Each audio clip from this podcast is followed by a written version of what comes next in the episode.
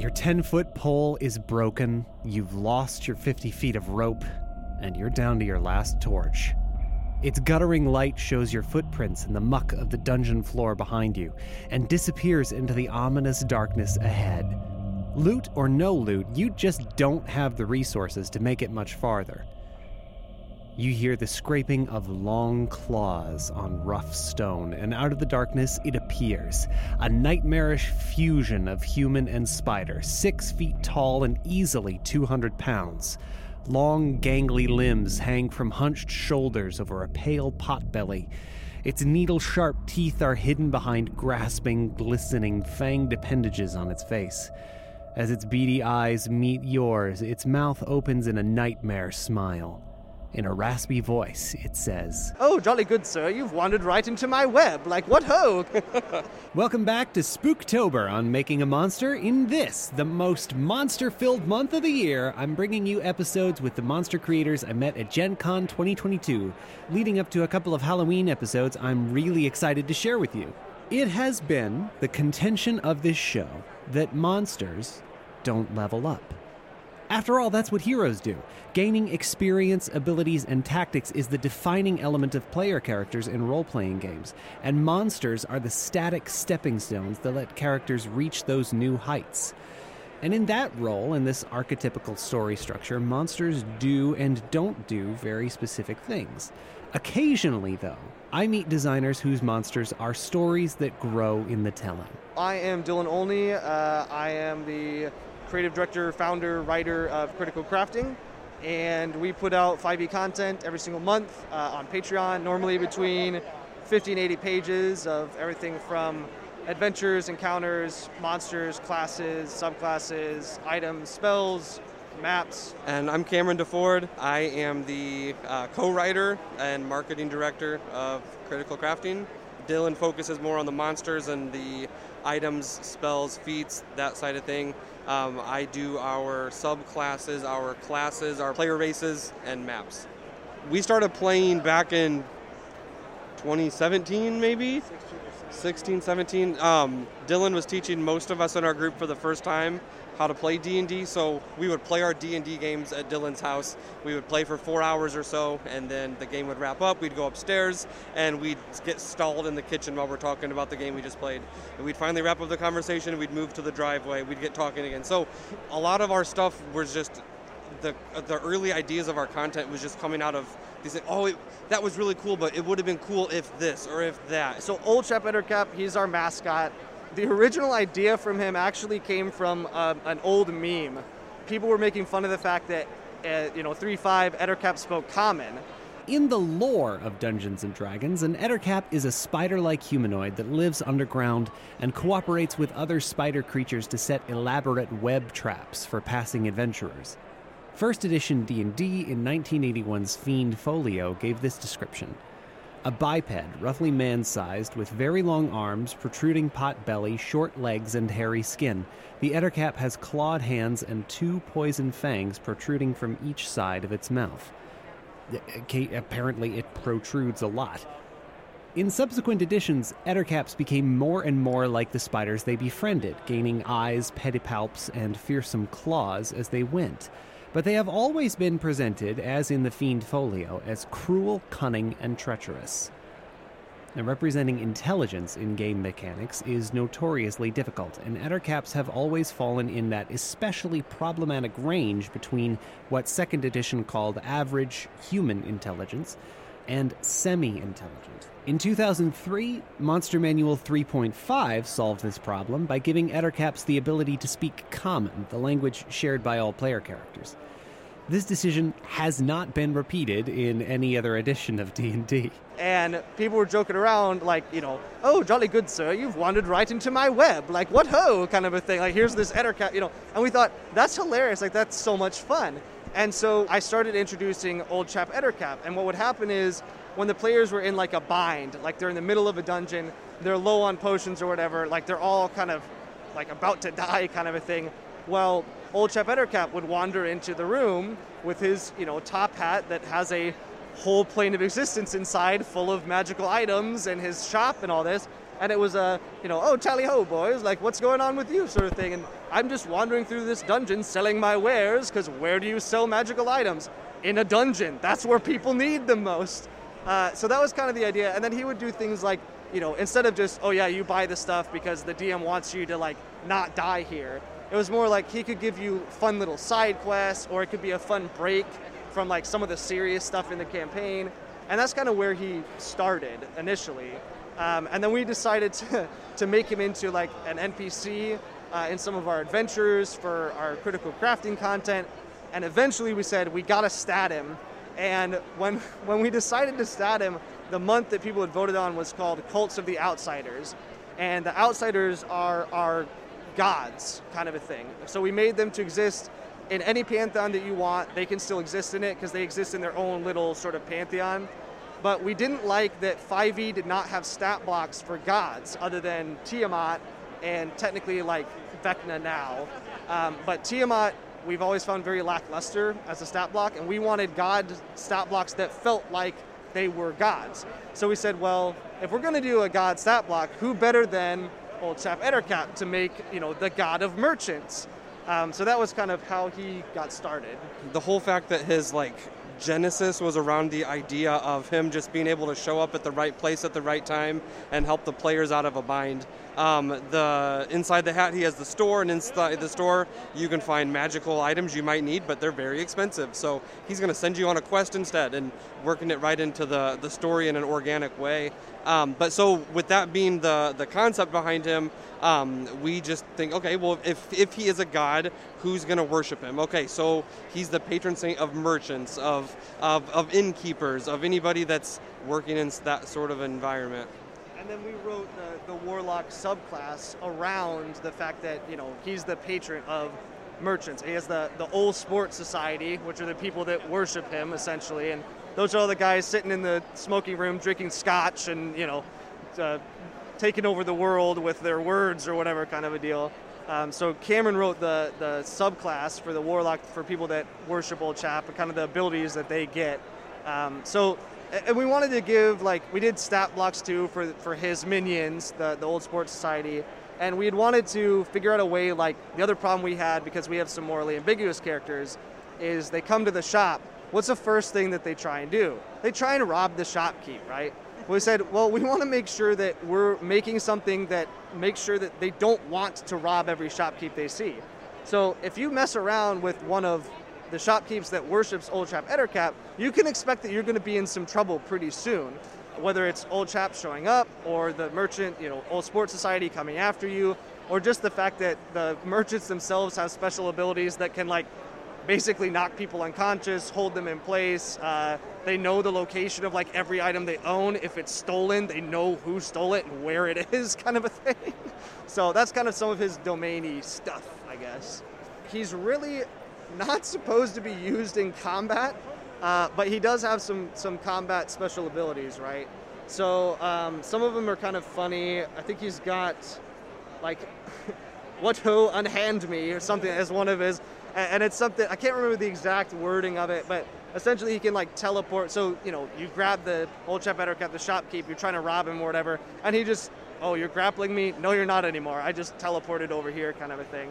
Um, so he's got a lot of special abilities, though. He's got, uh, you know, like we said, he, has got his top hat that has an extra dimensional space inside of it. It's basically a whole plane of existence that's all made of interconnecting rooms. So he's got uh, his shop kind of on the main area, but then he's got libraries and bestiaries and tea rooms and rooms that he's forgotten for so long that people who've been in there have formed civilizations and he's completely forgot they exist, you know, all inside of the top hat. Uh, and then we gave him like uh, a gold tooth that basically lets him take anything gold, and if he touches it to the tooth, it like transports inside the tooth, and then he can pull it out at any time he wants. Uh, we gave him some spells uh, and like appraisal things. So like being a god of merchants, we're like, what's he do all the time? He's gonna be appraising stuff. He's gonna be looking at magic items. So he has things that allow him to identify magical items just by looking at them. Uh, probably his most powerful special ability is that he can just summon magical items at will of I think it's very rare, rarity, and lower. So he can summon them at will, and he can attune to. Oh, I haven't read the stat block in a while, but it's something like 10 magic items at a time. So when he shows up, if you're to mess with him, you're also to mess with at least 10 very rare magical items that he can summon and attune to very, very quickly. So, yeah, and it, I think we made it so that he did not take a long rest to attune to things either. So, in the middle of combat, he could just be like, boop, attune, boop, attune, kind of a thing. So, the DM had a way uh, to kind of be like, okay, the party's really, you know, messing him up or whatever. I need to get him out of here. Well, I'm going to give him, I don't know, carpet of flying or whatnot and get him out, kind of a deal. Uh, we also gave him regenerative abilities because why not? So he's a god. So if he's if he's reduced to zero hit points, essentially him and his top hat vanish. His top hat reappears in the nearest marketplace to him, and then he regenerates within a few feet of that top hat. So that was a fun one too. Old Chap Ettercap is a meme that went too far, or you know what, maybe just far enough.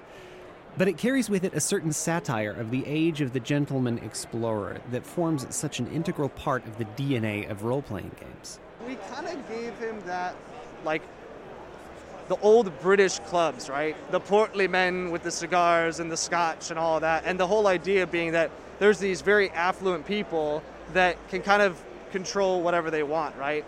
Uh, and so we kind of took that and ran with it and kind of made it into a bit of a farce he's a benevolent character, but at the same time, like one of the big things about him in our campaign is that he really doesn't understand how the common person operates. So like when he sends an adventurer on a quest, he'll be like, hey, you know, oh, what ho, I just need you to go deal with a few like spiders that are in my, you know, shop. Like, could you just clear them out for me?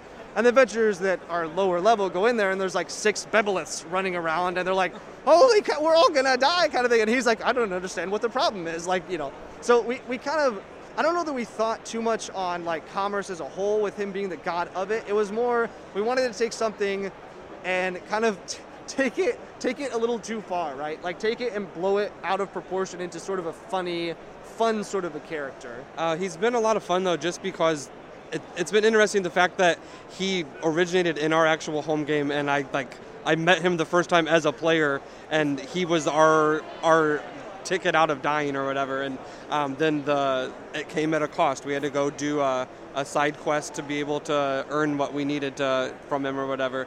Uh, but so it's been cool now, like getting to flesh him out now on the other side, the creative side, um, and then just yeah, like the the the cool thing that kind of came with it too was that once he was just an NPC or a, a, monstrous NPC or whatever, and then seeing him grow into the the god that was like at first it was just almost a joke, like oh well, Old Chap Ettercap, where would he get a, a, pocket universe inside of a top hat, right? Like that's obviously something that only like a god would have. So oh, actually. Why isn't he a god? Let's make him a god, and then so him growing into a god, and then when we were for that same month needing a, um, a, a, player cl- subclass, and we thought, oh, well, let's do a warlock patron because we're doing four gods this month. Like, oh, well, why not have him be a, a warlock patron? And so the, I don't know, it's just been cool just to kind of see him, yeah, flesh out and grow into what he's become or whatever. So he started, like Cameron was saying, he started, you know, in our homebrew setting, and we were playing 3.5 at the time, uh, and he didn't have any stats. Like at that point, I was just like, I want a cool, like you know, funny sort of old chap Ettercap guy to throw in at my players, and and it was it was a running joke too because I I love Ettercaps. Like that's one of the I just I don't know why I just love them. And I always argued with another guy because we were doing 3D sculpts, and he's like, nobody wants Ettercaps. Like nobody likes Ettercaps. I'm like, but they're going to. Like just wait. And so you know, I'd wear I you know back then I had a shirt that said you know old chap Ettercap on it and everything. And uh, so he started out just you know no stats, just an NPC, and then we I guess we officially put him into content in October. So we stuck him in our first release, Unhallowed Eve, um, essentially, you know, not showing his divinity or anything like that. He's just an NPC that essentially he wanted uh, a, a he wanted one of the grandmas that was handing out candy. There's like a trick or treat thing in the town. And his little like side quest is he wants the candy from this grandma, but since he's not a kid, she won't give it to him. And so he hires the adventurers to go pretend to be children in whatever way they can and go and get this candy, right? And bring it back to him. And of course, he gives them like awesome stuff if they do it. Um, but and the funny thing too with that is like he could totally do that. Like he could get whatever he wants, but he just sort of has fun messing around with people all the time, right? So he did that, and then we put him in our May release. Um, in that version, we put him in like old Jurassic Park kind of style or like a safari outfit uh, and we stuck him on an island. So we call that one Old Chap Ettercap's Dino Safari. And essentially, he's going on safari, but he's too lazy to hunt the dinosaurs himself. So he asked the adventurers to go do it for him, so that he can mount them and claim that he, you know, well, he sponsored the hunt, so you know he's the one who did it. Uh, and he, he'll give them different stuff if they bring them back alive, so he can put them in his like menagerie um, or dead kind of a thing. Um, so that one was fun. And then in June, we're like, well, we've done him twice, but we never gave him stats. It's time to finally stat him out. it's been really cool too because the when we just played with him in our game as an NPC, we would just like theater of mind, like going inside of his hat and what it looks like and stuff. But when we then added him to the game, we were like, well, we obviously need to make a map for it. So we made a map that's just a, a, a little tiny magic shop. And when you w- go up to him, you just kind of hop right into his hat, and now you're in this shop. And then as we've kind of like used him more, we've like built off of that. So um, we then updated the map to now there's a spiral staircase and he has a tavern upstairs with some beds. So if you're in the middle of a dungeon and you need to crash somewhere sleep, you can sleep here, but it's going to cost you a lot of money. So um, we then, like Dylan said, we used him for May for the Dino Safari. So now there's an additional floor that has a basically like a, a monster menagerie inside with a little observation deck and then different biomes where he can put his little dinos once you collect them. So it's been fun just from that standpoint too. Just the um, all the things that are exist within this uh, this top hat, but. Um, kind of along a similar line though when we were building because he's so like far out there and just so like different we wanted to reflect that in the subclass we did, and so we tried to to come up with similar things where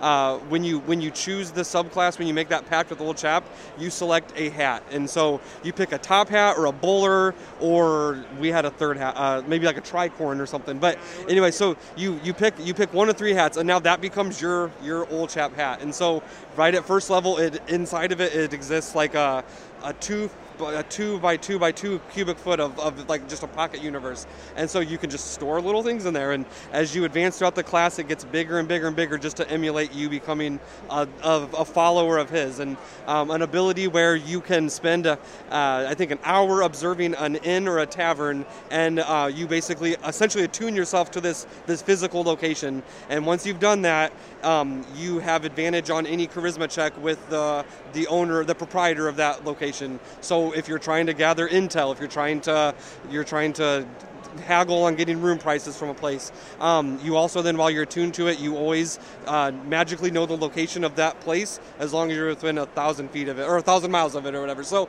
we we came up with ways where it's like warlocks are always seen as just this eldritch blast, rinse, wash, and repeat. So let's take some really far out there ideas and inject it into it. So that's been really fun too. Monsters grow in the telling, and the space where that narrative growth overlaps with the mechanics of the game is the unique joy of tabletop RPGs for its players and for me as a monster journalist. So thanks for listening to Making a Monster.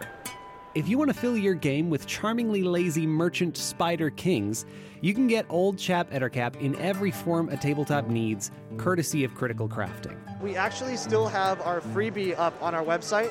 Uh, so if you go to the website, you can get the free STL for him, as well as his free uh, NPC card. So that has like some lore, like role playing tips and stuff, and the art of him on it. And then there's also a map of uh, one of his top hat rooms.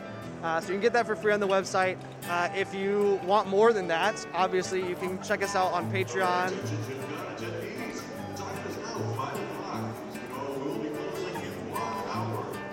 We have over 700 pages now. It's all backlogged, so if you become a patron, you get access to all of that.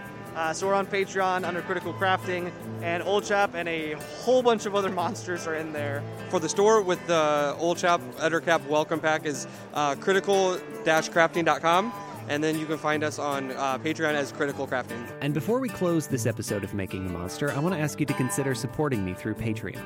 Producing this show takes a lot of time, commitment, and an increasing amount of travel as I interview experts on game design, literature, history, and conservation biology. Just a few bucks a month can help keep this show a part of my professional experience and bring you new stories and insights almost every week. Plus, it comes with fun bonuses like behind the scenes content, snips and clips from my interviews and my own monster design work, the Making a Monster Discord, and stickers.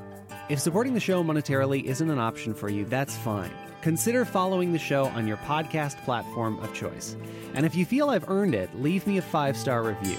It's a small thing, one or two clicks, but it does go a long way to helping people discover the show, and it is a real gift to me and the creators I feature.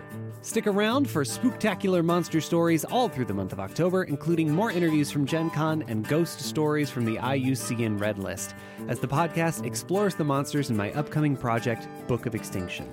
All the details are on my website at scintilla.studio slash monster. That's S C I N T I L L A dot studio slash monster. See you next week.